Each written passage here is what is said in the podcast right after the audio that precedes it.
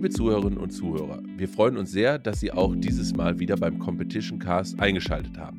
Nachdem wir beim letzten Mal mit Dr. Wolfgang Nothelfer, einem der Gründungspartner von NOCOM, das spannende Thema Verpflichtungszusagen und die Rolle des Treuhänders im Fusionskontrollverfahren diskutiert haben, sind heute mit Dr. Christian Mayer und Christian Wiege von ThyssenKrupp zwei ausgewiesene Experten zum Thema Kartellrecht und Klimaschutz bei uns zu Gast. Dr. Mayer ist Leiter der Rechts- und Compliance-Abteilung der ThyssenKrupp Steel Europe AG und hat verschiedentlich zum Thema Kartellrecht und Nachhaltigkeit veröffentlicht. Unter anderem im letzten Jahr mit seinem Aufsatz Der Beitrag des Kartellrechts zum Green Deal in der WUW sowie in seiner rechtsvergleichenden Dissertation Ziele und Grenzen des Kartellverbots im Recht der EG und der USA zur Rechtfertigung wettbewerbsbeschränkender Vereinbarungen unter Berufung auf wettbewerbsfremde Gesichtspunkte. Herr Miege ist Leiter der Compliance Investigations Abteilung des ThyssenKrupp-Konzerns und hält unter anderem Vorträge und Vorlesungen zum Thema Kartellrecht und Nachhaltigkeit.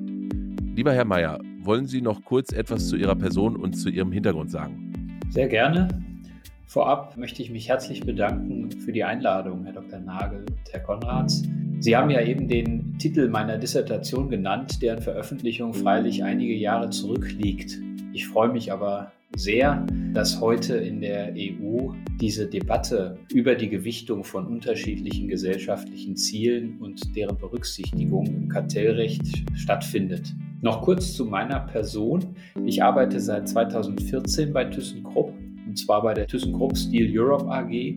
Das ist die stahlproduzierende Einheit im ThyssenKrupp-Konzern mit etwa 26.000 Mitarbeiterinnen und Mitarbeitern. Unser Sitz liegt im Norden von Duisburg, wo wir Europas größtes integriertes Hüttenstahlwerk mit heute vier Hochöfen betreiben. Diese Hochöfen werden heute mit Kohle als Energieträger befeuert. Daher ist die grüne Transformation für uns eine enorme Herausforderung als Unternehmen, aber eben gleichzeitig auch eine enorme Chance, weil der Hebel für Einsparungen bei den CO2-Emissionen in der Stahlindustrie insgesamt sehr groß ist. So viel von mir vorab. Ihnen ganz herzlichen Dank. Lieber Herr Miege, dürfte ich auch Sie bitten, noch kurz etwas zu Ihrer Person und zu Ihrem Hintergrund zu sagen? Ja, vielen Dank, Herr Konrad, und vielen Dank für die Einladung, hier teilzunehmen. Genau, mein Name ist Christian Miege. Ich bin seit 2012 bei ThyssenKrupp, bei der ThyssenKrupp AG im Bereich Compliance Investigations tätig. Seit 2015 leite ich diesen Bereich. Wir sind zuständig für alle anlassbezogenen und anlassunabhängigen Prüfungen in den Compliance-Kernfeldern im gesamten ThyssenKrupp-Konzern. Diese Compliance-Kernfelder betreffen auch den Bereich Kartellrecht, aber nicht nur, sondern auch Korruptionsprävention, Korruptionsthemen, Geldwäsche, Datenschutz und Exportkontrolle. Das Team von mir, das sind zehn Leute, sowohl in Essen als auch in Shanghai und Chicago, ist dafür verantwortlich, im Rahmen von diesen Prüfungen die sicherzustellen, dass diese Regeln konzernweit eingehalten werden. Von Hause aus bin ich Rechtsanwalt, war vor meinem Eintritt in den ThyssenKrupp-Konzern in einer Kanzlei in Düsseldorf und Brüssel tätig, auch mit Schwerpunkt im Bereich Kartellrecht. Das spielt auch heute noch eine große Rolle. ThyssenKrupp ist ja in der Vergangenheit leider auch das ein oder andere Mal im Zusammenhang mit Kartellverstößen aufgefallen, aber eben nicht nur. Das Thema Kartellrecht und Nachhaltigkeit, Klimaschutz, mit dem wir uns heute beschäftigen wollen, wird in der Bedeutung für ThyssenKrupp zunehmen. Christian Mayer hat es gerade angesprochen, was den CO2-Impact bei der Steel Europe AG angeht. Aber da der ThyssenKrupp-Konzern ja eine diversifizierte Industriegruppe ist, gibt es beispielsweise auch den Bereich der Zementanlagen. Und die Zementproduktion ist auch ein großer CO2-Emittent weltweit, sodass beispielsweise eben auch Einsparungen auch in diesem Bereich eine enorme Bedeutung für den Klimaschutz hätten. Auch an Sie ganz herzlichen Dank für die Vorstellung. Und damit möchte ich an dieser Stelle an unseren Gastgeber und Moderator Manuel Nagel übergeben und wünsche Ihnen viel Spaß bei der Folge. Danke sehr, Herr Konrad, und ganz herzlichen Dank Ihnen, Herr Mayer und Herr Miege, dass Sie heute unsere Gäste sind als ausgewiesene Experten im Kartellrecht allgemein und insbesondere auch im Bereich Kartellrecht und Nachhaltigkeit. Ich freue mich schon sehr auf unsere sicherlich spannende Diskussion. Kartellrecht und Nachhaltigkeit ist ja ein sehr weites Feld. In den Entwurf der Horizontalleitlinien, den die Europäische Kommission vor zwei Tagen veröffentlicht hat, versucht sie sich an einer Definition und definiert Nachhaltigkeit als einen heutigen Verbrauch, der nicht die Bedarfsbefriedigung künftiger Generationen beeinträchtigt. Und darunter lässt sich natürlich eine Vielzahl verschiedener Aspekte subsumieren. Die Kommission selber sagt, dass dies nicht nur Umweltbelange umfasst, sondern beispielsweise auch soziale Belange wie Arbeits- und Menschenrechtsthemen, aber natürlich auch solche Dinge wie Tierschutz, Naturschutz etc. Um heute den Rahmen nicht zu sprengen, haben wir uns dazu entschieden, uns auf einen bestimmten Aspekt der Nachhaltigkeit zu fokussieren, nämlich den Klimaschutz. Vorab möchte ich Sie allerdings ähm, fragen, und zwar im Sinne einer Grundsatzfrage, inwieweit aus Ihrer Sicht überhaupt wettbewerbsfremde Aspekte bei der Anwendung des Kartellrechts zu berücksichtigen sind und in dem Zusammenhang vielleicht auch die Folgefrage, wenn wir über Klimaschutz reden, handelt es sich hier überhaupt um einen wettbewerbsfremden Aspekt oder ist es nicht vielmehr ein sehr wettbewerblicher Aspekt in einer funktionsfähigen, freien und sozialen Marktwirtschaft? Vielleicht, ich würde einfach mal mit Ihnen, Herr Mayer, anfangen und Sie um Statement bitten. Ja, sehr gerne. In der Tat, Sie sagten, äh, Start mit einer Grundsatzfrage. Das ist ja in der Tat eine Grundsatz, eine ordnungspolitische Frage, ob man wettbewerbsfremde Zielsetzungen berücksichtigen kann und sollte. Ich würde mit dem sollte starten wollen, denn das kann, das ist ja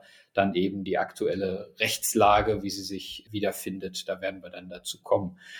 Zum Sollen sollte man im Kartellrecht wettbewerbsfremde Zielsetzungen überhaupt berücksichtigen. Meine persönliche Meinung an der Stelle, nach der es nach meinem Verständnis gefragt, ist ein, ein klares Ja. Ich denke, es gibt eben Zielsetzungen für eine Gesellschaft, die über eine reine ökonomische Effizienz hinausgehen. Sie haben gerade die Nachhaltigkeitsziele genannt und es gibt, glaube ich, auch in der Historie schon einige Beispiele, wo das immer schon der, der Fall war, wo wettbewerbsfremde Aspekte immer berücksichtigt wurden, Beispiel Tarifverträge etc. Das, das ist überhaupt nicht zur Debatte gestellt worden, dass an der Stelle im Prinzip eine Preisabsprache stattfindet. Deswegen ist die Antwort unterm Strich aus in meinen Augen ein klares Ja. Das sollte so sein. Das ist auch richtig, dass wir die ökonomische Effizienz nicht schranken- und grenzenlos betrachten, sondern eben in eine Abwägung äh, bringen mit anderen gesellschaftlichen Zielen. Und das ist eben dann ein, sind mehrere Gläser Wasser mit einer bestimmten Wassermenge, die man eben in einem Optimum dann verteilen muss. Und das Optimum ist nicht zwingend, dass das Glas mit der ökonomischen Effizienz am vollsten ist. Soweit vielleicht vorab zu der ersten Frage, zur Frage, ob Klimaschutz tatsächlich wettbewerbsfremd ist oder ob das nicht teilintegraler Bestandteil der Wettbewerbsordnung einer freien und sozialen Marktwirtschaft. Ich denke, das kann man argumentieren. Letztendlich würde ich sagen, sollte es nicht entscheidend sein, ob wir das einsortieren, als ist im Rahmen einer Effizienzbetrachtung so oder so zu berücksichtigen oder ist das jetzt wettbewerbsfremd. Entscheidend ist, unterm Strich ist es zu berücksichtigen. Soweit vielleicht vorab von meiner Seite. Christian Miege, du hast bestimmt Ergänzungen. Ja, danke. Nein, ich sehe es, glaube ich, im Kern so wie du. Ich kann da jetzt kein äh, kontrastives Argument dagegen stellen. Ich glaube, und das werden wir ja in, im Laufe der Diskussion noch zu kommen, wenn wir jetzt die Frage stellen, dürfen die äh, solche sozusagen wettbewerbsfremden Aspekte da eine Rolle spielen?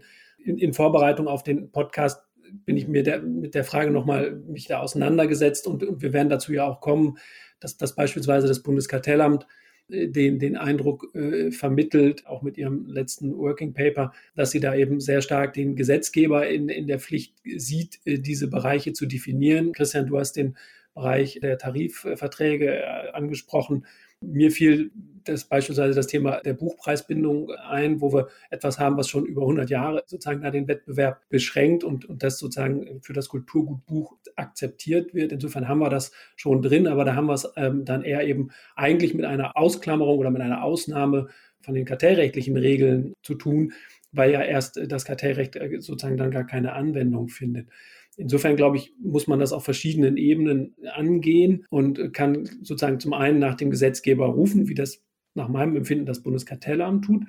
Das springt aber wahrscheinlich insofern ein bisschen zu kurz, als dass es dann eben nicht genügend Flexibilität äh, gibt, gerade jetzt auch mit Blick auf, auf Digitalisierungslösungen oder so, die da ja durchaus auch mit reinspielen können und einen Beitrag zum Klimaschutz leisten können, dem nicht gerecht wird, weil eben dann der Gesetzgeber viel zu träge ist und auch sein muss, weil eben der gesetzgeberische Prozess viel länger dauert, als wenn eben eine Kartellbehörde auf Ansprache durch Marktteilnehmer flexibler reagieren kann, um eben äh, Instrumente an die Hand zu geben, die die Rechtssicherheit bieten, die Innovationen äh, ermöglichen, ähm, die ja zumeist mit nicht unerheblichen Investitionsmitteln äh, verbunden sind.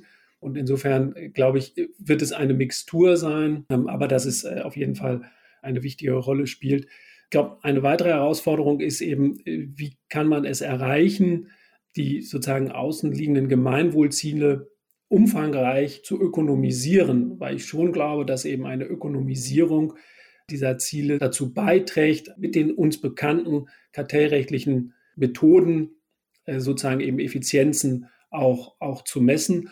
Und ein Stück weit würde das vielleicht auch die Diskussion etwas, äh, etwas ehrlicher machen. Wir sprechen ja immer über die Externalities, über die negativen. Und sozusagen, wenn man da umfassender analysieren würde, was bestimmte Wirtschaftsprodukte eben neben dem Preis der Anschaffung noch an weiteren Kosten verursachen für die Allgemeinheit, dann glaube ich, käme man zu einer ehrlicheren äh, Analyse und dann eben aber auch zu der Möglichkeit, Effizienzen ehrlicher zu bewerten. Auch das wird nicht allein helfen, aber ist eben sozusagen, glaube ich, ein weiteres Instrument im Werkzeugkasten, um, um sich dem Thema zu nähern. Besten Dank für die Ausführungen.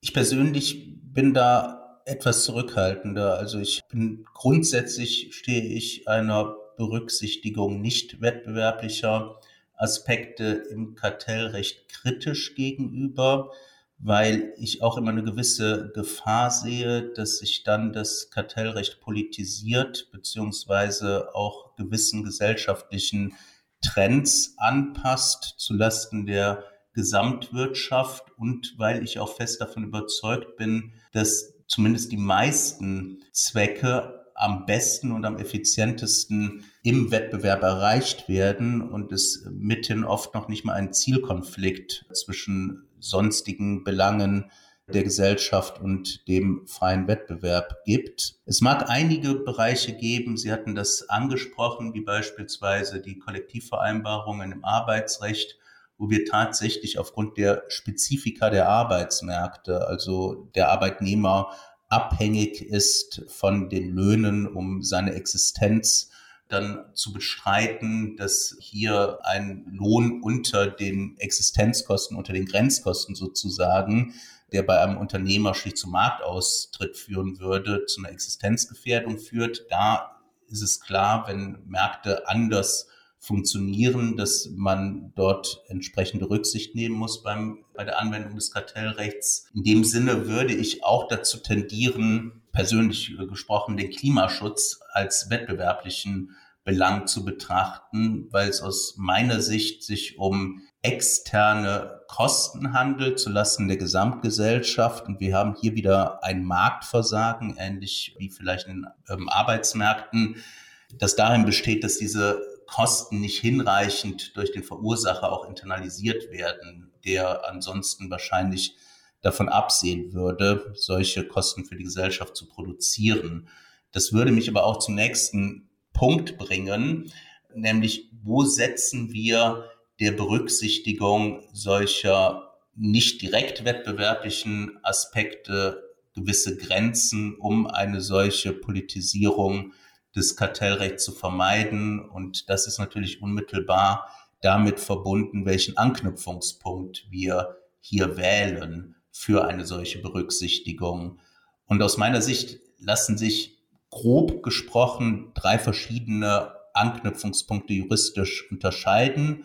Auf der einen Seite, das hat das Bundeskartellamt auch in der Vergangenheit verschiedentlich praktiziert, das Aufgreifermessen, dass man also auf dieser Ermessensebene sagt, dass man zwar gegebenenfalls einen Verstoß gegen das Kartellverbot hätte, aber davon absieht, das tiefer zu untersuchen, auch unter Berücksichtigung positiver Aspekte für die Gesamtgesellschaft. Das waren die Fälle Fair Trade oder auch die Initiative Tierwohl. Eine andere Möglichkeit wäre eine Berücksichtigung auf Tatbestandsebene beim Merkmal der Wettbewerbsbeschränkung oder auch im Rahmen der sogenannten Immanenztheorie oder Nebenabredendoktrin. Und zu guter Letzt ein meines Erachtens sehr naheliegender Anknüpfungspunkt wäre die Freistellung, entweder als eine Gruppenfreistellungsverordnung, die es aber aller Voraussicht nach nicht geben wird, spezifisch im Hinblick auf Nachhaltigkeit, dann aber im Rahmen der Einzelfreistellung. Ich würde an der Stelle erstmal mit dem Anknüpfungspunkt Aufgreifermessen anfangen, den ich eher kritisch sehe, weil meines Erachtens hier mit viel Rechtsunsicherheit verbunden ist. Wie würden Sie das sehen? Wenn ich nochmal starten darf, ich würde gerne vorweg schicken, dass ich mich äh, sehr gefreut habe über die Fallberichterstattung in den äh, genannten Fällen, wo das Bundeskartellamt diesen Weg gewählt hat, weil eben nur der, im Grundsatz eben diese, diese Aspekte Berücksichtigung gefunden haben und abgebildet wurden in der Fallpraxis zu gucken und diese Initiative ähm, für mehr Tierwohl einzutreten, am Ende gewürdigt wurde und eben positiv gewürdigt wurde. Und deswegen, ähm, das ist in meinen Augen wichtig, vorwegzuschicken, das Ergebnis ist sehr gut, weil die Kartellbehörden könnten sich ja auch auf den Standpunkt stellen, das tun wir nicht. Äh, dafür braucht es ein ähnliches Instrument wie eine Ministerausnahme. Das haben wir nicht. Also berücksichtigen wir diese, diese Aspekte gar nicht in unserer Bewertung. Jetzt, was die Dogmatik an der Stelle betrifft, da stimme ich Ihnen völlig zu, Herr Nagel.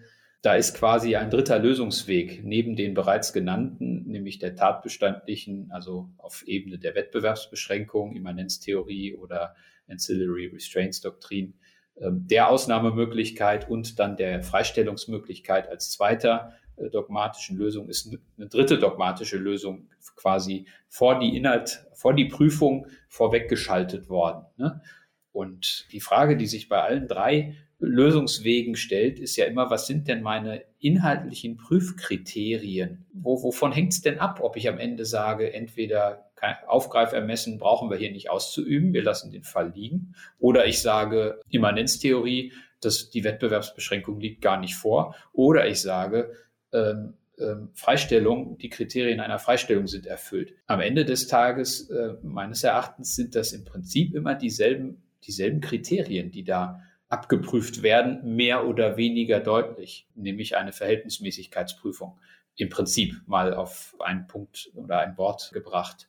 Und da bin ich, wie gesagt, bei Ihnen, indem man sagt, wir üben hier unser Aufgreifermessen nicht aus, habe ich die Dogmatik noch verkompliziert durch einen dritten Prüfungspunkt, einen dritten Weg im Prinzip. Und das ist, wie gesagt, im Ergebnis würde ich trotzdem zustimmen. Immerhin ist der Fall richtig in meinen Augen gelöst. Was die Dogmatik betrifft, die armen Studenten an der Uni, die das mal hintereinander kriegen müssen im, im Sinne eines Schemata. Ich weiß nicht, ob die Zuhörer sich erinnern, aber ich hatte das vom ersten Staatsexamen, einen, einen Prüfkatalog hintereinander geschrieben, welche Bausteine prüfe ich denn ab, um zu gucken, am Ende liegt eine, ein Wettbewerbsverstoß vor oder nicht. Der wird nicht einfacher durch diese Lösung. so viel von meiner Seite zu der Frage, ob man eben vorweg sagen kann, kein Aufgreifer messen. Ja, das, ähm, mein, mein Gedanke dazu geht in, die, in dieselbe Richtung. Ich hatte es ja vor, vorhin schon gesagt, ähm, dass es einerseits, glaube ich, schon sozusagen der Möglichkeit flexibler Lösungen da bedarf. Ob jetzt diese Flexibilität, die man sich da ein Stück weit holt, dadurch bezahlt oder damit bezahlt wird, dass man eben in der Tat ähm, in, in der Dogmatik sagen etwas unsauber wird. Das ist vielleicht der Preis, den man da im Moment zahlt. Mein Eindruck, hatte ich ja vorhin schon gesagt, eben ist, dass das Kartellamt damit noch fremdelt, anders als das, als beispielsweise die, die, die niederländische Behörde, die da viel progressiver scheint und, und auch bereit scheint, sozusagen ein bisschen ins Risiko zu gehen und das Kartellamt äh, da doch äh, sozusagen eben sehr stark dieser ökonomischen Betrachtung äh, verhaftet bleibt und sich dann eben mit diesem, ja, wenn man das so will, Kunstgriff des Problems entledigt und das dann eben möglicherweise zu einem guten äh, oder auch ja im Sinne der, der Gemeinwohlinteressen sinnvollen Ergebnis führt. Interessant ist auch, und Sie haben das ja durchaus eben unterschiedlich auch eingesetzt, diese Ermessen in Bezug auf diesen Milchzuschlag, haben Sie ja eben dann gesagt, nee, das funktioniert aus unserer Sicht so, so nicht. Was, glaube ich, nicht geht, ist glaube ich, dass das ein, ein Maß an Rechtssicherheit bietet, was dann substanzielle Investitionen beispielsweise absegnen würde. Denn, äh, glaube ich, da diese Initiativen sind jetzt, glaube ich, auch für die, äh, für die Player, die da aktiv sind, nicht unwichtig, gar keine Frage, aber sie sind, glaube ich, nicht mit jetzt immensen Investitionen verbunden, sodass dann, glaube ich, dieser Grad der Rechtssicherheit mit so, so einer Erklärung zum Auf, Aufgreifermessen, der ja auch immer letzten Endes nur eine Beschreibung eines Status quo zu einem bestimmten Zeitpunkt ist und insofern ja keine Rechtssicherheit dann auch für die Zukunft da abbildet, äh, vielleicht dann dafür nicht, äh, nicht ausreichend. Also ich würde mir da schon wünschen, dass man dann eben doch da, da sich sauberer aufstellt und dann das entweder über die, über, auf der Tatbestandsebene versucht äh, zu klären oder eben über die, über die Einzelfreistellung und würde da in dem Zusammenhang nochmal auf das, auf das jetzt ja gestärkte Instrument des 32c ähm, GWB hinweisen, was ja eben auch die Möglichkeit bieten würde, da eben über eine verstärkte Prüfung, vertiefte Prüfung, ähm, dann nachher auch so eine Art Comfort Letter herauszugehen. Ja, besten Dank. Also ich äh, stimme Ihnen da in dem Sinne zu, dass ich auch der Auffassung bin, dass man einen klareren Anknüpfungspunkt benötigt, entweder auf Tatbestandsebene oder im Rahmen der Freistellung. ich stimme Ihnen, Herr Mayer, zu, dass im Ergebnis wir eine Verhältnismäßigkeitsprüfung durchführen, egal wo der dogmatische Anknüpfungspunkt gewählt ist. Ich habe aber den leisen Verdacht, dass wenn man es übers Aufgreifermessen spielt, das Ganze vielleicht etwas laxer gehandhabt werden kann und dass die Prüfung der Erforderlichkeit im Sinne einer engen Erforderlichkeit auf allen Ebenen, sei es sachlich, räumlich, zeitlich und so weiter und so fort, auf der Ebene des Aufgreifermessens vielleicht ein wenig ja, freizügiger gehandhabt werden kann und man weniger Begründungsaufwand seitens der Behörde hat. Das Bundeskartellamt scheint ja auch bei der Initiative Tierwohl und der Art der Finanzierung mittlerweile zu sagen, vielleicht muss man das umstellen und dort scheint es jetzt wohl nicht mehr aus Sicht des Amtes erforderlich zu sein, die bestimmte Art der Finanzierung. Das mag sich natürlich auch im Zeitverlauf ändern. Aber der Verdacht, finde ich, bleibt so ein bisschen bestehen. Und wenn man jetzt entweder zur Tatbestandsebene geht oder zur Einzelfreistellung, ist auch wiederum die Frage, was hier der bessere und vernünftigere Anknüpfungspunkt wäre, um mal mit der Tatbestandsebene anzufangen. Also wir haben auf der einen Möglichkeit, äh, auf der einen Seite ja die Möglichkeit, äh, Herr Mayer, die Sie erwähnten, eine Bereichsausnahme äh, zu schaffen, was der EuGH ja in der Albany-Rechtsprechung für die Kollektivverträge im Arbeitsrecht gemacht hat. Meines Erachtens an der Stelle zu Recht wegen des Marktversagens auf diesen Arbeitsmärkten. Ähnlich vielleicht, das wurde dann nicht als Bereichsausnahme definiert, sondern bei Begriff des Unternehmens angeknüpft. Faktisch ist es aber eine Bereichsausnahme, die klassische Sozialversicherung, Krankenversicherung, Pflegeversicherung etc., die auf dem Solidaritätsmechanismus basiert und ohne einen gewissen staatlichen Zwang sicherlich so nicht durchführbar wäre. Auch da gibt es sicherlich Argumente mit Blick auf Marktversagen. Eine andere Möglichkeit jenseits dieser Bereichsausnahme. Und das scheint auch die Kommission, oder scheint nicht nur, sondern das akzeptiert die Kommission im Entwurf der Horizontalleitlinien, ist die Nebenabredendoktrin. Im Sinne von, ich habe einen kartellrechtsneutralen Hauptzweck, der auch nicht wettbewerblicher Natur sein kann und eine bestimmte Wettbewerbsbeschränkung, die aber nur eine Nebenbeschränkung zu diesem Hauptzweck ist, ist unabdingbar um selbigen zu erreichen. Wir, wir kennen das schon aus der Rechtsprechung des EuGH, äh, Wouters äh, oder auch Mecca Medina. Ähm, das äh, eine handelte sich um äh, rechtsanwaltliches Standesrecht, das andere um Dopingregeln im Sport, also an sich nicht klassisch kartellrechtliche Zielsetzungen, die unter Inkaufnahme einer Wettbewerbsbeschränkung hingenommen wurden. Was halten Sie beide von diesem Anknüpfungspunkt und insbesondere, wie exzessiv darf man damit umgehen? Der BGH hat vor einiger Zeit nochmal in der Bestpreisklauselentscheidung Booking klargestellt, dass mit dieser Nebenabredendoktrin oder im deutschen Recht auch Immanenztheorie genannt, sehr, sehr, sehr zurückhaltend umzugehen sei aus seiner Sicht und äh, das wirklich nur in absoluten Ausnahmefällen in Betracht käme.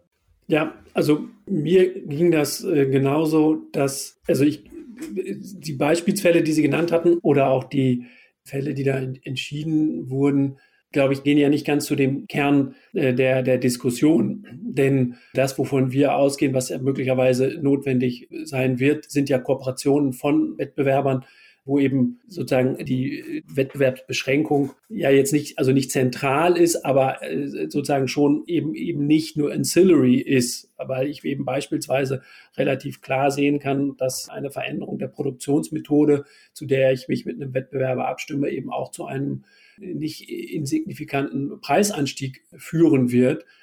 Und insofern glaube ich, bin ich mir nicht sicher, ob ich darüber äh, sozusagen dann mehr Maß an, an Rechtssicherheit beispielsweise eben erfahren würde, wenn ich dann eben damit argumentiere und sage, das ist jetzt irgendwie ein, eine Nebenabrede ähm, und insofern äh, dann da nicht tatbestandsmäßig.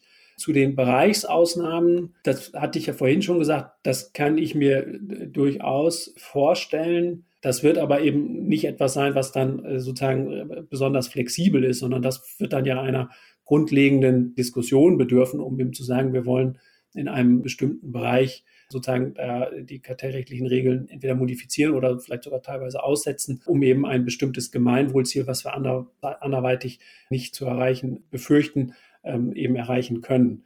Das ist dann aber, wie gesagt, dann ja eher etwas, wo der Gesetzgeber dann möglicherweise einschreiten würde, um eben bestimmte Modifikationen vorzunehmen. Ich sehe das ähnlich wenn wir gesamte ähm, Bereiche wirtschaftlicher Tätigkeiten ausnehmen wollen aus dem Kartellverbot, sodass dann gar keine Einzelfallprüfung mehr erforderlich ist, keine Abwägung von Effizienzverlusten gegenüber wettbewerbsfremden Vorteilen. Dann würde ich sagen, kann man mit äh, Immanenztheorie arbeiten in dem Moment, wo man eine Abwägung benötigt, fände ich es vorzugswürdig, diese Abwägung so wie der Gesetzgeber sich das eigentlich vorgestellt hat, dort vorzunehmen, wo es dem Gesetz Gesetzeswortlaut entsprechend angelegt ist, nämlich in Absatz 3 im Rahmen der Freistellung. Das wäre in meinen Augen dogmatisch sauber. Aber nochmal, die dogmatische Reinheit muss an der Stelle nicht das oberste Gebot sein, sondern das oberste Gebot sollte sein, dass wir hier vernünftige Lösungen haben. Wir hatten, glaube ich, vorhin schon mal angesprochen, den, den Ruf nach dem Gesetzgeber an der Stelle. Der ist ja erst letzte Woche jedenfalls mit einer leisen Anmerkung gehört worden. Nämlich das äh, BMWK hat ja veröffentlicht die wettbewerbspolitische Agenda bis 2025, ein Zehn-Punkte-Papier. Und da findet sich in dem fünften Punkt ja auch, der ist überschrieben mit Rechtssicherheit für Nachhaltigkeit im Kartellrecht erhöhen. Und ganz unten steht, das BMWK prüft daher, ob und wie der Wettbewerbsrahmen angepasst werden kann, eben mit dem Ziel, einen klaren Rechtsrahmen zu bieten, ohne Greenwashing zu erleichtern. Und das ist ja eine vorsichtige Formulierung. Ich teile die, wenn ich es richtig verstanden habe, die Einschätzung, dass das so leicht nicht wird, weil wir eben die Ökonomisierung brauchen der wettbewerbsfremden Aspekte. Und es gibt da ja eine eigene Wissenschaft quasi dazu, wie ich auch Nachhaltigkeitsziele ökonomisieren und quantifizieren kann. Da gibt es natürlich dann jeweils sehr, sehr unterschiedliche Ansätze. Man kann es machen, man kann es aber auf viele unterschiedliche Ansätze machen. Und das ist, glaube ich, dann nach vorne geschaut eine sehr, sehr große Herausforderung für die Wissenschaft und dann vielleicht auch, äh, ja, in welcher Reihenfolge ist zu diskutieren, für die Rechtspraxis und oder den Gesetzgeber, das zu leisten und äh, sich daran zu robben, damit wir am Ende in der Tat einen Maßstab haben, mit dem wir eine, eine Verlässlichkeit herbeiführen, wie ein konkreter Fall zu beurteilen ist, ob jetzt eben das wettbewerbsfremde Ziel oder die reine Effizienz höher zu bewerten sind. Ich stimme Ihnen auf jeden Fall in dem Gesichtspunkt auch zu, dass der Gesetzgeber gefragt ist und dass wenn wir konkrete gesetzliche Anknüpfungspunkte haben, wo solche Belange berücksichtigt werden können, wie beispielsweise die Einzelfreistellung. Und wir merken, es äh, führt nicht zu Ergebnissen, die schädlich sind, man diesen Anknüpfungspunkt auch nutzen sollte. Bei der Gelegenheit Bereichsausnahme, Gesetzgeber, es gibt ja tatsächlich eine, wenn auch beschränkte Bereichsausnahme mittlerweile auf europäischer Ebene, was Nachhaltigkeitsaspekte und Kartellrecht anbelangt, den Artikel 210a der Verordnung 1308 aus 2013 in der Fassung von Dezember letzten Jahres, in dem eine Bereichsausnahme geschaffen wird äh, für Nachhaltigkeitsvereinbarungen in der landwirtschaftlichen Wertschöpfungskette. Diese Woche hat die Europäische Kommission die Konsultation zu Leitlinien eingeleitet, die dann nach Bitten des Parlaments bis Ende des Jahres dergestalt abgeschlossen sein soll, dass wir diesbezügliche Leitlinien haben. Ich bin mal sehr gespannt, was dabei herauskommt. Jetzt ist es natürlich auch so, wir reden hier über die gemeinsame Agrarpolitik, die ja ohnehin nicht mehr so krass wie früher, aber nach wie vor in weiten Teilen dem freien Markt entzogen ist und teilweise muss man fast sagen, planwirtschaftlichen äh, Regelungen unterliegt. Von dem Hintergrund war das ja immer schon auf europäischer Ebene ein sehr spezifischer Bereich. Es ist nur interessant, dogmatisch das zu betrachten und insbesondere würde es meines Erachtens interessant sein, zu sehen, wie die Kommission in den Leitlinien damit umgeht. Und daraus wird sich dann hoffentlich auch einiges an Erkenntnis herleiten lassen, inwieweit man dann in bestimmten Fällen, wenn vielleicht ein ja, wirtschaftlich, aber auch äh, gesamtgesellschaftliches Interesse es erfordert, eine Lösung auf Tatbestandsebene herbeiführen kann. Die Ausführungen im Entwurf der Horizontalleitlinien dazu sind denkbar knapp. Also es erschöpft sich mehr oder weniger in dem Satz, dass die Nebenabredendoktrin auch mit Blick auf Nachhaltigkeitsvereinbarungen gilt. Und das war es im Grunde genommen. Womit ich überleiten würde zu dem Anknüpfungspunkt, der meines Erachtens dann tatsächlich auch mit Blick auf den Gesetzeswortlaut am nächsten liegt, nämlich die Freistellung 101 Absatz 3 oder Paragraph 2 GWB. Und das erste Thema, ähm, Herr Mayer, was Sie ja auch schon angesprochen hatten, wie kann ich Klimaschutz insbesondere, aber gegebenenfalls auch andere Nachhaltigkeitsaspekte als Effizienzgewinne ökonomisieren, monetarisieren, quantifizieren. Die Kommission hat ja einen Vorschlag gemacht in diesem Entwurf der Horizontalleitlinien und unterscheidet da im Ergebnis drei verschiedene Arten von Effizienzgewinnen. Also auf der einen Seite die sogenannten Individual Use Value Benefits. Das ist so das Klassische, also Qualitätsverbesserung, niedrigere Preise und so weiter und so fort. Also das, was man auch herkömmlich äh, quantifizieren kann und ökonomisch fassen kann. Interessanter wird schon beim zweiten Punkt, nämlich die Individual Non-Use Value Benefits. Das ist die Utility, neudeutsch gesagt, die Bedarfsbefriedigung, die der Verbraucher dadurch erfährt, dass er etwas Gutes tut, wenn man so will. Äh, dass er also ein nachhaltiges, ein Tiere ähm, schützendes und schonendes, ein umweltschützendes Produkt kauft und daraus eine individuelle ähm, Bedarfsbefriedigung erfährt. Das hat man auch in anderen Bereichen, beispielsweise Marken, dass der äh, Verbraucher dort eine individuelle Bedarfsbefriedigung im Markenprestige erfährt, beispielsweise. Und da wäre die große Frage, wie können wir ein solches sehr subjektives Empfinden quantifizieren? Hätten Sie da Ideen, Vorschläge? Das ist eine spannende Frage.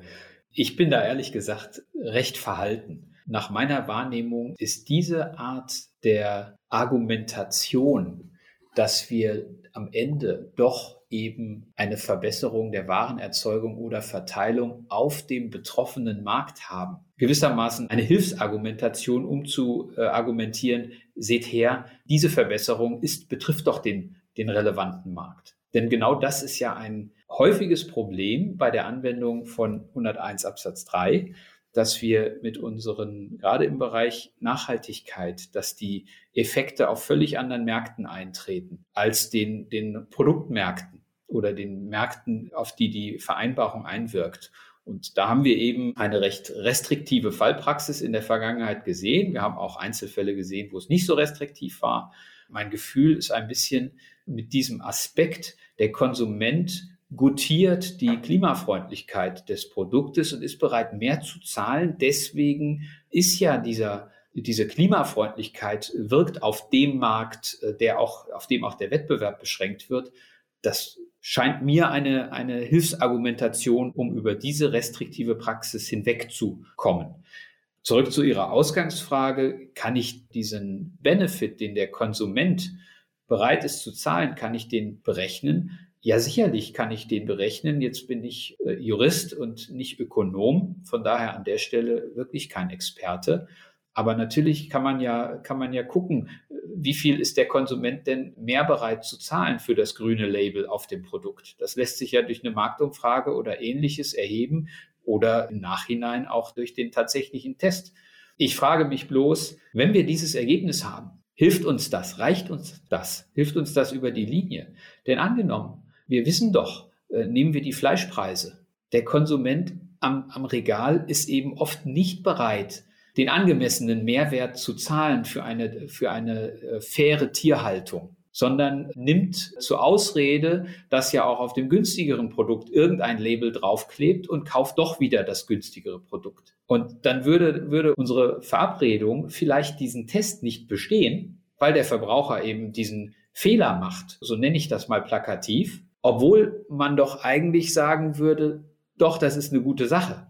Und deswegen, ähm, um es zusammenzufassen, das ist ein guter Aspekt, um über diese restriktive Fallpraxis hinwegzukommen, die sagt, der Vorteil muss auf demselben Markt eintreten, wo auch die Beschränkung eintritt um aber am Ende des Tages äh, allein damit äh, die Ökonomisierung herbeizuführen und eine Abwägung mit der Wettbewerbsbeschränkung, da bin ich eben verhalten, weil wir eben diese äh, Konstellation von irrationalem Verbraucherverhalten kennen und in solchen Fällen reicht das dann einfach nicht.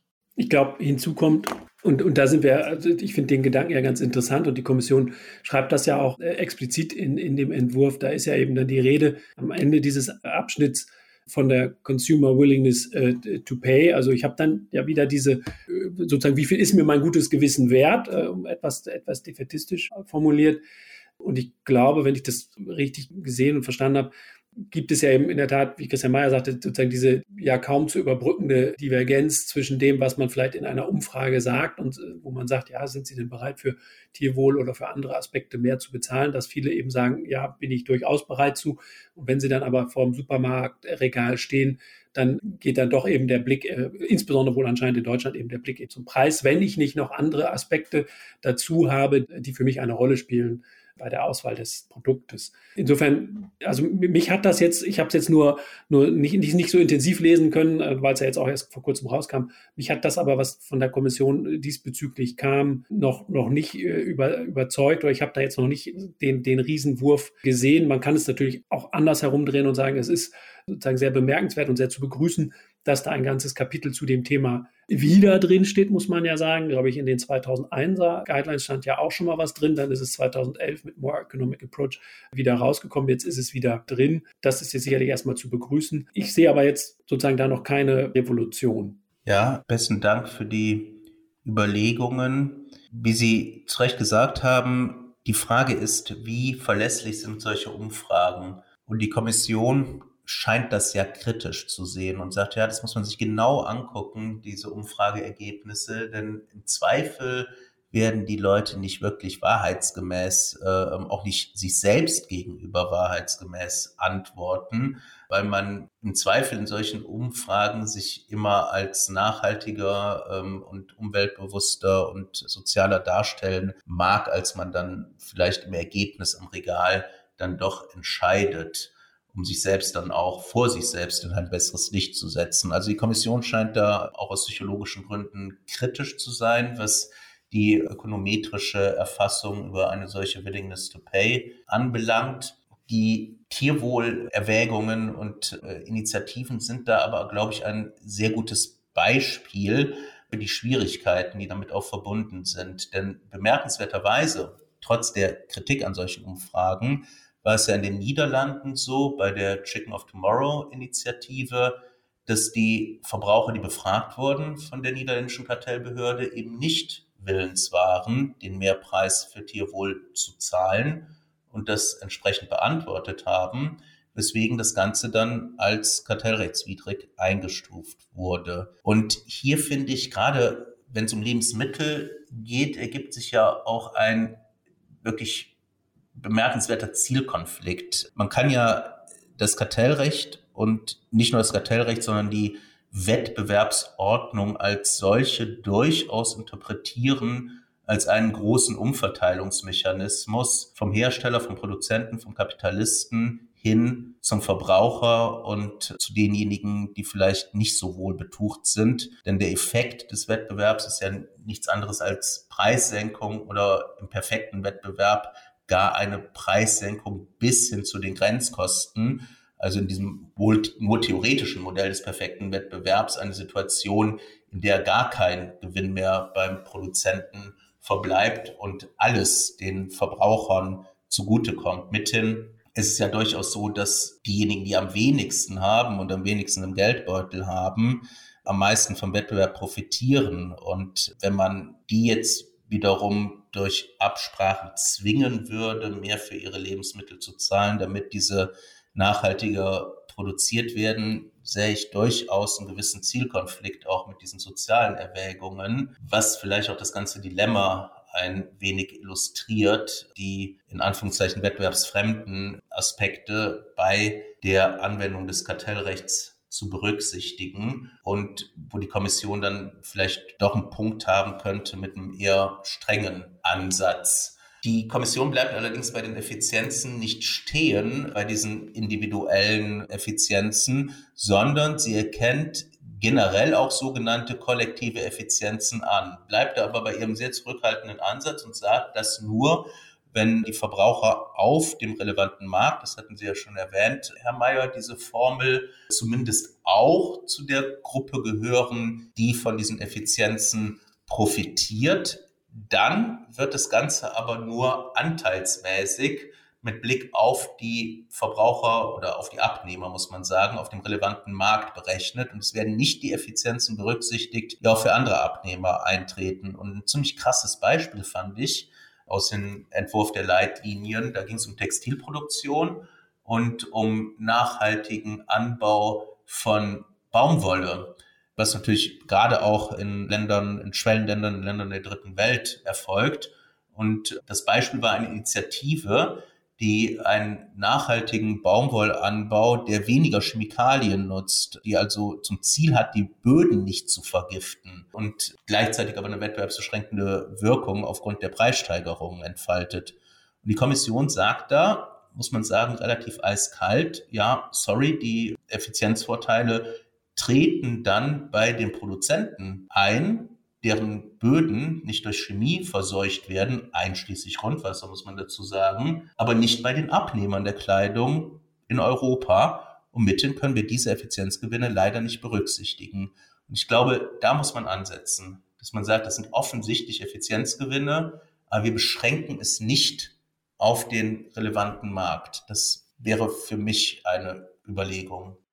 Ja, würde ich zustimmen. Kann man so machen. Oder man behilft sich eben mit dem Argument, dass der Verbraucher ja einen Vorteil hat, weil er eben dann äh, Textilien kauft, die nicht den Boden im Herkunftsland oder im Produktionsland verseucht haben im Rahmen der, ihrer Produktion und habe deswegen am Ende auch wieder einen Vorteil auf dem relevanten Markt. Werden wir dann aber das Ziel erreichen, ist tatsächlich die Frage. Ist der, im Grunde genommen haben wir dasselbe Dilemma wie beim Fleisch. Wird der Verbraucher willens sein, das zu zahlen mit Blick auf die wohl zunehmende Bedeutung von, in Anführungszeichen, Billiglabels, würde ich da ein Fragezeichen dran machen. Wir enden aber wieder meines Erachtens bei derselben Thematik.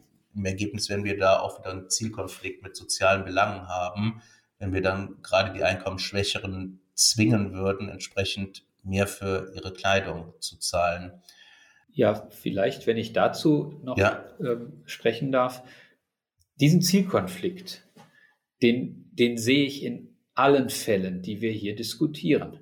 Denn die Maßnahmen, um eben CO2 einzusparen, das das, die, die verursachen Kosten. Und die Frage ist, stellt sich ja in, in, in vielen Fällen, wer trägt die Kosten? Sind das staatliche Zuschüsse vielleicht an der einen oder anderen Stelle? In vielen Fällen wird es eben keine staatliche Förderung, Subvention oder ähnliches geben. Und dann sind wir immer dabei, dass am Ende des Tages sich das auf den Produktpreis äh, durchschlagen muss und dann zahlt der Verbraucher die Zeche. Diesen Zielkonflikt und diese Abwägung, das ist im Prinzip allen Fällen inhärent und meines Erachtens genau die Abwägung, die am Ende dann getroffen werden muss im Sinne von, was ist im Sinne der Gemeinschaft wertvoller für uns, der nachhaltig unbelastete Boden im Herkunftsland oder eben der günstige Produktpreis für die Verbraucher bei uns. Da muss am Ende des Tages eine, eine Abwägung stattfinden. Wenn wir sagen, wir wollen keine höheren Verbraucherpreise in diesen Konstellationen, dann sind wir, glaube ich, generell schnell durch mit unserer Debatte hier, weil wir in eigentlich in allen Fällen, die mir jetzt jedenfalls präsent sind, äh, immer die, die Konstellation haben, die Preise werden sich aber erhöhen. Ja, und das Problem ist ja so ein bisschen an der Preiserhöhung, dass es ja durchaus Leute gibt, höhere Einkommensklassen, denen das im Wesentlichen egal sein mag, ob sie nun mehr für Strom zahlen, weil der grün ist, die sich vielleicht dann auch bewusst für grünen Strom entscheiden und das gerne machen, die sich bewusst für Produkte mit Tierwohl-Label entscheiden, die auch sehr bewusst darauf achten, dass die Kleidung ja nicht nur umweltverträglich, sondern auch unter Wahrung von Menschen- und Arbeits-, äh, Arbeitnehmerrechten hergestellt wurde, was alles richtig und gut ist. Nur was man so ein bisschen ausblendet, dass es halt vielleicht auch Einkommensschichten gibt, die sehr darunter leiden und die ja gerade vom Wettbewerb profitieren sollten durch niedrigere Preise und die dann vielleicht auch in eine gewisse Sonderopferrolle hineinkommen, weil sie relativ gesehen, verhältnismäßig gesehen, dann am meisten tragen müssen für diese gesamtgesellschaftlichen Zwecke wie beispielsweise Umwelt- oder Tierschutz. Und vor dem Hintergrund ist es vielleicht gar nicht so falsch, was die Europäische Kommission da sagt, dass nämlich, wenn man solche Kollektiveffizienzen betrachten möchte, die zumindest bei denjenigen, die ähm, unter der Wettbewerbsbeschränkung leiden, in Anführungszeichen, in einem Maße ankommen müssen, dass jedenfalls auf mittlere Sicht diese Negativwirkungen der Wettbewerbsbeschränkung kompensiert werden und dass ansonsten siehe Lieferkettengesetz beispielsweise der Gesetzgeber gefragt ist, aber nicht die Kartellbehörde. Aber die, die Thematik, die Sie da ähm, ansprechen, Herr Nagel, ist ja, also da sind wir dann sozusagen, glaube ich, gefühlt schon ein bisschen auch vom, vom Kartellrecht ein Stück, äh, Stück weg. Die Thematik, dass sagen, Veränderungen im, äh, im Wirtschaftsleben, äh, insbesondere eben die in irgendeiner Form mit Preiserhöhungen verbunden sind und die, die müssen ja gar nicht immer sozusagen Folge von Wettbewerbsbeschränkungen sein, sozusagen auf, auf ärmere Schichten oder finanzschwächere Schichten stärker durchschlagen. Das habe ich ja an vielen anderen Stellen auch. Und insofern ist, bin ich dann da wieder an der Stelle, wo ich dann vielleicht den, den gesamtwirtschaftlichen Rahmen dann ändern muss, um eben beispielsweise über bestimmte steuerliche Regelungen oder so, die natürlich dann eher bei Verbrauchssteuern als denn bei sagen, Vermögensteuern oder so eine Rolle spielen, äh, das dann irgendwie dadurch zu versuchen zu kompensieren. Man kann natürlich auch sozusagen ganz provokant fragen, sozusagen, wo ist der, wo ist der gemeinschaftliche Gemeinschaftswohlgedanke, wenn sozusagen insgesamt die Fleischkonsumtion in Deutschland beispielsweise unter gesundheitlichen Aspekten zu hoch ist. Also dieser, dieser, die Frage ist ein Kilo Fleisch für, weiß ich nicht, vier Euro oder so, ist das, gibt es da ein Anrecht drauf. Aber dann finde ich, sind wir schon relativ weit weg jetzt vom, vom, vom Kartellrecht. Da würde ich dann doch wieder gern irgendwie zu der, zu der Frage zurückkehren, wie kriege ich da sozusagen das Ganze eingehegt und, und in eine Struktur, mit der dann eben die Unternehmen, die ja dann vor der Frage äh, stehen, kann ich eine Investition alleine tätigen äh, oder muss ich da eben dann doch in Kooperation mit, mit Wettbewerbern gehen und möglicherweise eben auch auf Jahre oder vielleicht sogar Jahrzehnte hinaus enorme Mengen investieren? Kann ich das machen, rechtssicher? Und mit wem kann ich sozusagen diese, das dann unternehmen? Kann ich das mit der Kommission machen? Kann ich das mit den nationalen Wettbewerbsbehörden machen? Und welchen Grad an Komfort kann ich da dann erhalten? Das ist, glaube ich, insofern sind da glaube ich, die Überlegungen der Kommission gehen da absolut in die, in die richtige Richtung. Aber korrigiert mich gern. Ich finde sozusagen den Sprung da noch nicht so beherzt und ich bin insofern überrascht, als dass ja die, die Ankündigungen, die man davor hören konnte von der Kommission, auch jetzt mit Blick auf den Green Deal und, und Climate Neutrality bei, bei 2050, ähm, eigentlich die Ambition doch höher sein müsste. Oder bin ich dazu kritisch? Ja, also wie gesagt, je mehr ich darüber nachdenke, sympathisiere ich mit dem Ansatz der Kommission.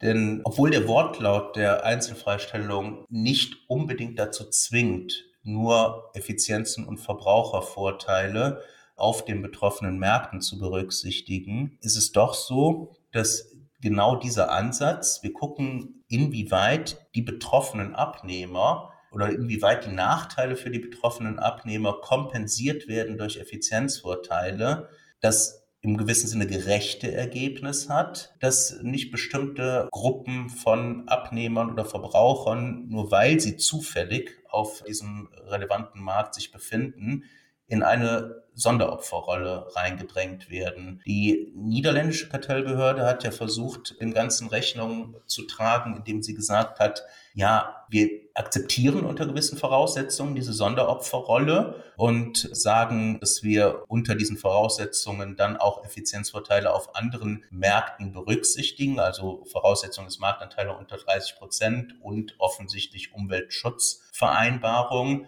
Aber die Begründung war da, dass gerade die Nachfrage auf diesem Markt ja durch ihre Nachfrage erst den Umwelt- oder Nachhaltigkeitsschaden produzieren und deswegen zu Recht dafür auch einstehen müssen.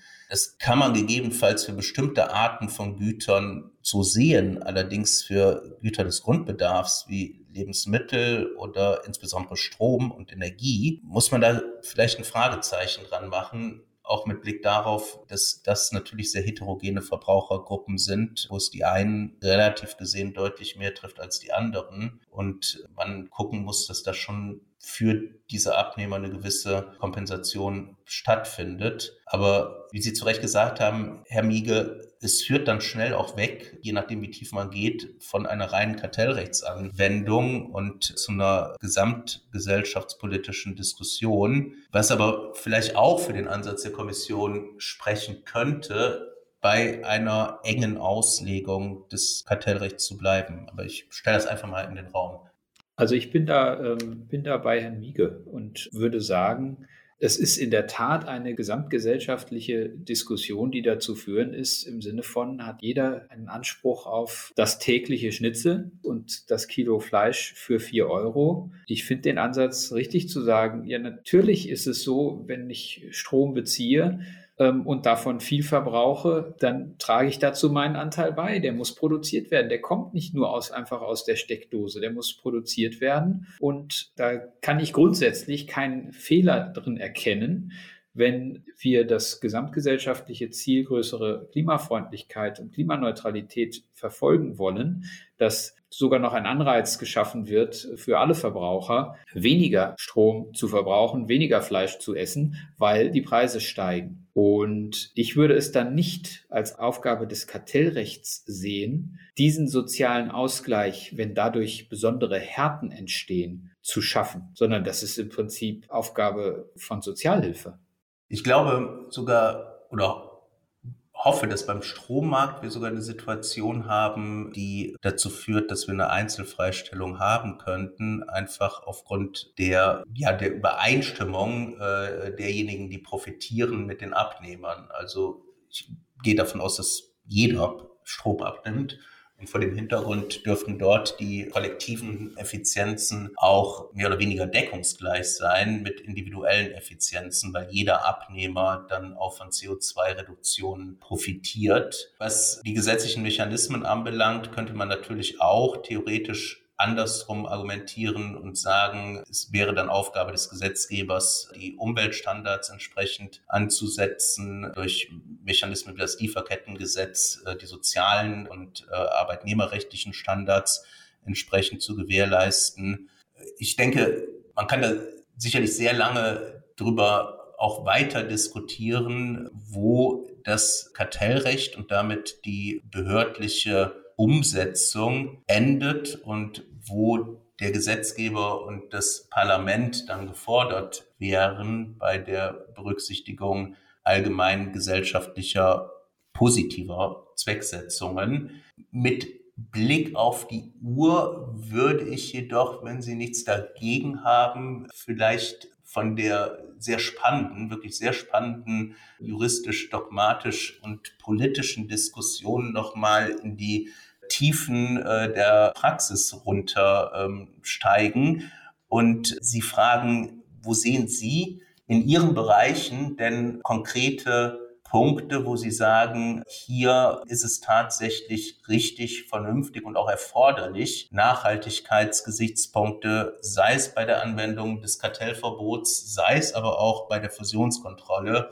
zu berücksichtigen. Also Herr Mayer, Sie hatten ja schon angesprochen, dass äh, gerade in dem Bereich, den Sie zu verantworten haben, nämlich äh, die Stahlproduktion, das sicherlich ein wichtiger Punkt sein könnte und dass Sie hier auch große Hebel sehen für die Berücksichtigung von Nachhaltigkeitsaspekten in der Zukunft? Ja, in der Tat ist das so und ich kann da jetzt nur aus, aus, der, aus der persönlichen Brille natürlich äh, sprechen, an der Stelle nicht, nicht fürs Unternehmen. Natürlich ist denkbar, dass eine, eine Konsolidierung im, im Bereich Stahl in der Zukunft wieder auf die Tagesordnung kommt. Wir hatten es ja auf der Tagesordnung und das ist dann untersagt worden. Es wäre denkbar, nochmal, das ist Hypothese, es wäre ja denkbar, dass man vor dem Hintergrund der enormen finanziellen Belastungen, die eine grüne Transformation in verschiedenen Industrien mit sich bringt, dass die Wettbewerber sich zusammentun und dass die Kosten sozialisieren.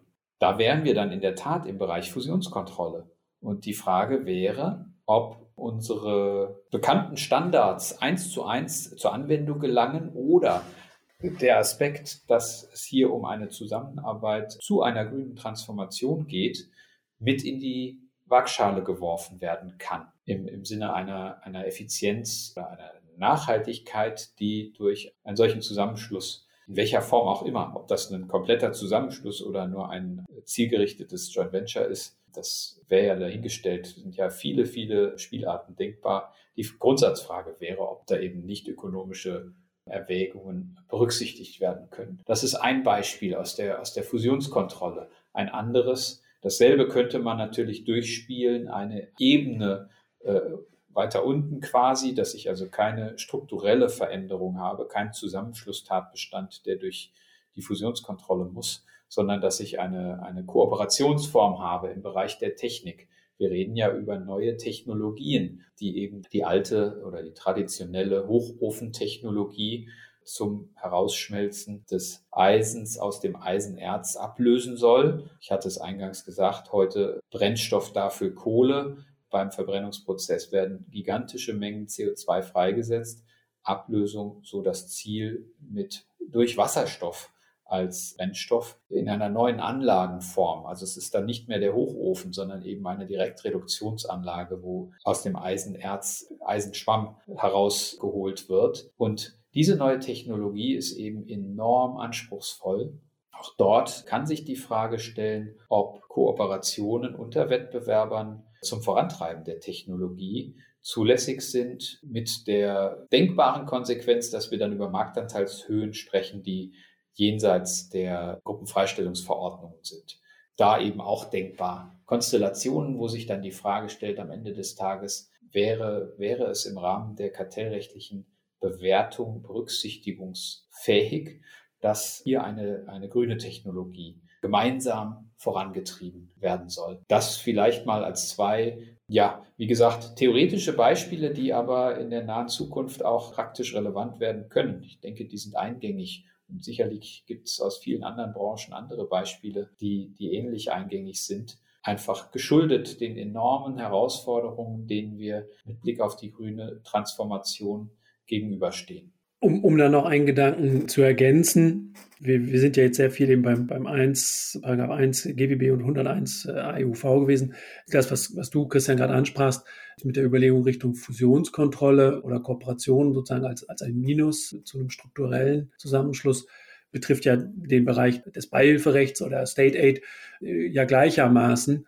Denn natürlich kann ich sozusagen auch dadurch äh, die Bereitstellung von Fördermitteln zur Entwicklung CO2-reduzierter oder sogar CO2-freier Stähle ja auch eben eine Marktverwerfung herbeiführen. Und auch das wird eine interessante, spannende Frage werden, sozusagen, wie viel Geld, äh, wie viel öffentliches Fördergeld muss ich in die Hand nehmen, um eine Tonne CO2 in einem Markt einzusparen, versus dem Betrag X, den ich investieren muss, um in einem anderen Markt eine Reduktion zu erzielen. Also das wird sicherlich, ja, um es ganz vielleicht drastisch zu formulieren, ein interessanter Verteilungskampf werden, wer sich da am besten positioniert und, und sozusagen die Berechnungsarten, äh, wer jetzt wie wo äh, mit wie viel Investitionen äh, CO2 einspart, die sind ja auch beliebig, äh, beliebig komplex, führt uns aber wieder ja ein Stück weit dann zurück auch zu diesem Thema der, der Ökonomisierung. Und ich glaube, das wird dann eine ganz entscheidende Rolle spielen. Wie kann man eben ja auch ein Stück weit ehrlicher werden, indem da diese negativen Externalitäten umfassender, umfangreicher äh, erfasst werden, um da ein realistischeres Bild zu erzielen, was eben die, der, der Verbrauch, also entweder die Herstellung und aber auch der Verbrauch bestimmter äh, Güter und Produkte eigentlich für Kosten insgesamt hervorruft.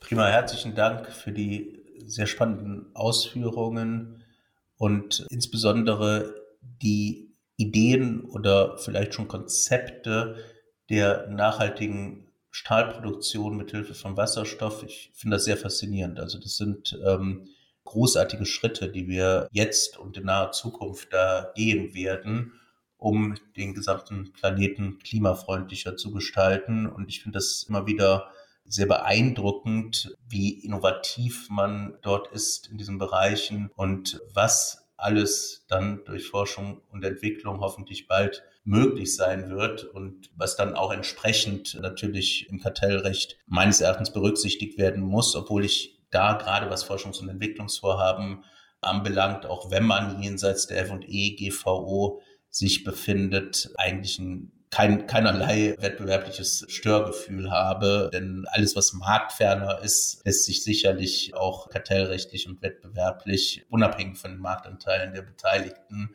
nicht nur besser argumentieren, sondern da stellt sich ja schon die Frage, inwieweit was überhaupt auch in Anbetracht der großartigen Nutzen, die sowas haben wird, wettbewerbsbeschränkend sein kann. Also ganz herzlichen Dank für die spannenden Ausführungen und Gedanken. Und wir würden auch langsam dann zum Ende kommen. Und zum Abschluss würde ich Sie, das machen wir jedes Mal in unserer Sendung, nochmal jeweils um einen Wrap-up der Diskussion und der Thematik aus Ihrer Sicht bitten. Herr Mayer, wenn Sie anfangen möchten. Ja, gerne.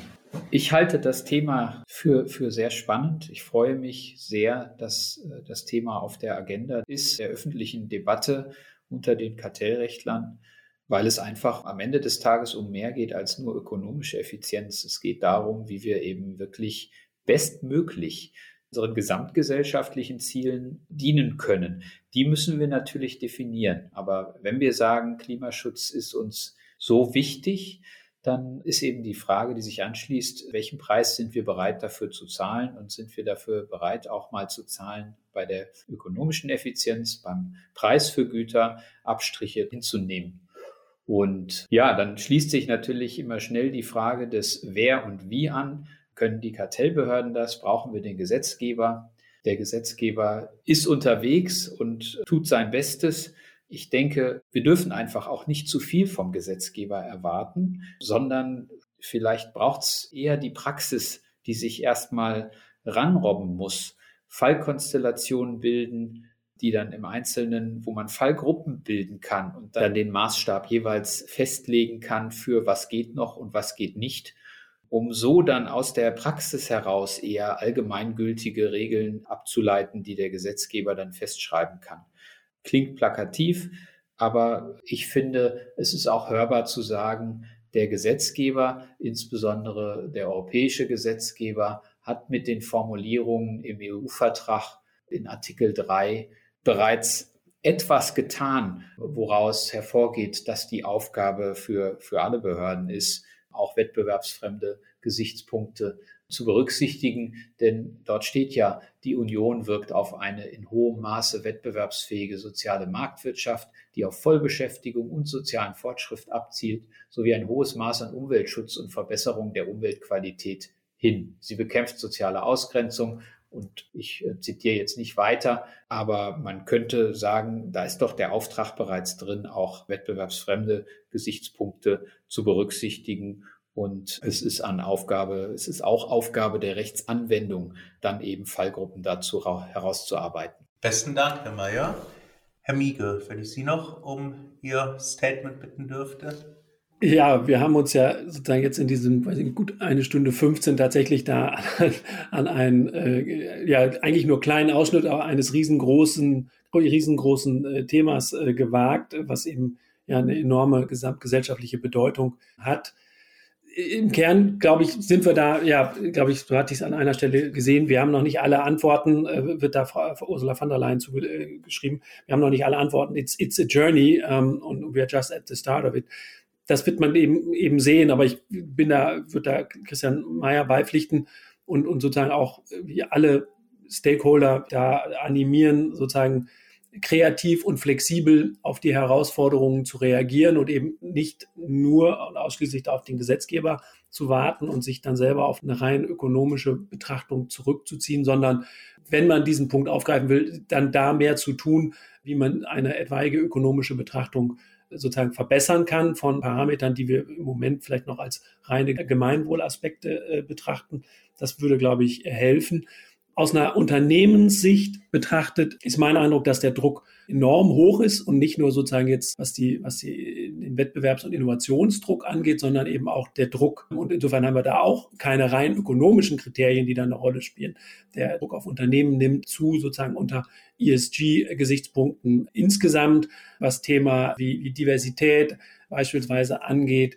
Und wir haben ja auch die Diskussionen äh, auch auf, auf europäischer Ebene unter dem Rahmen der Taxonomieverordnung beispielsweise, wo eben ja auch dann sich Regeln ergeben, wo Kapital hinfließt. Insofern werden die Kapitalgeber und sind es schon heute sehr, sehr kritisch, wie eben Unternehmen da äh, am Markt äh, agieren, ob das eben auch nachhaltig und ethisch ist. Und ich erhoffe mir dadurch eigentlich auch noch eben einen Wettbewerbs- und Innovationsschub, weil eben die Unternehmen gezwungen sind, wenn sie da am Markt äh, bestehen wollen, eben aus eigener intrinsischer Motivation innovativ zu sein. Und dann eben hoffe ich, dass eben die Wettbewerbsbehörden oder auch die gesetzgeberischen Rahmenbedingungen es den Unternehmen ermöglichen, da Lösungen zu finden, mit denen wir die, den ja, globalen Herausforderungen, unter anderem eben des Klimawandels, begegnen können. Prima. Ganz herzlichen Dank Ihnen beiden, nicht nur für die Abschlussstatements, sondern auch für diese sehr, sehr spannende und inspirierende Diskussion. Ich persönlich habe immer noch eine gewisse Skepsis, was die Berücksichtigung dieser nicht wettbewerblichen Aspekte bei der Kartellrechtsanwendung anbelangt, sehe aber auch, wie Sie das zu Recht gesagt haben, jedenfalls solange der Gesetzgeber nicht handelt, schlicht eine Erforderlichkeit einer solchen Berücksichtigung, gerade wenn es um Themen geht, die auch ein gewisses Marktversagen implizieren, wie beispielsweise die aus meiner Sicht noch mangelhafte Internalisierung externer Kosten beim CO2-Ausstoß, würde der Gesetzgeber ein CO2-Emissionszertifikatesystem dergestalt einführen, dass es konsequenter wäre und weniger politisch durchbrochen, würde das Argument vielleicht weniger ziehen. Aber wie Sie zu Recht gesagt haben, nicht nur in dem Punkt, sondern vielleicht auch in anderen Punkten, nicht nur beim Klimaschutz, sondern auch bei anderen Nachhaltigkeitsaspekten und Werten, muss man ja auch sagen, mag es durchaus so sein, dass der Gesetzgeber da nicht schnell genug reagiert und das zumindest für eine gewisse Übergangsphase eine Berücksichtigung auch bei der Kartellrechtsanwendung im gesamtgesellschaftlichen Interesse nicht nur vernünftig ist, sondern, wie Sie zu Recht gesagt haben, auch vom EU-Vertrag ja durch die Querschnittsklausel und durch die Ziele der Union gefordert wird. Vor dem Hintergrund nochmal ganz, ganz herzlichen Dank. Es war wirklich sehr spannend und nicht nur wir, sondern ich denke, die gesamte Kartellrechts-Community wird diese Diskussion weiterführen und hoffentlich zusammen auch mit den Behörden und Gerichten zu praktikablen Lösungen kommen, die entsprechend auch die Nachhaltigkeits- und Klimaaspekte angemessen berücksichtigen. Und zuletzt möchte ich mich auch bei unseren Zuhörerinnen und Zuhörern ganz herzlich bedanken, dass Sie heute wieder eingeschaltet haben. Und wir würden uns sehr freuen, wenn Sie auch beim nächsten Mal wieder mit dabei sind. Danke sehr. Herzlichen Dank, Herr Nagel. Herzlichen Dank, Herr Konrad. Vielen Dank für die Einladung und alles Gute. Tschüss. Danke Ihnen.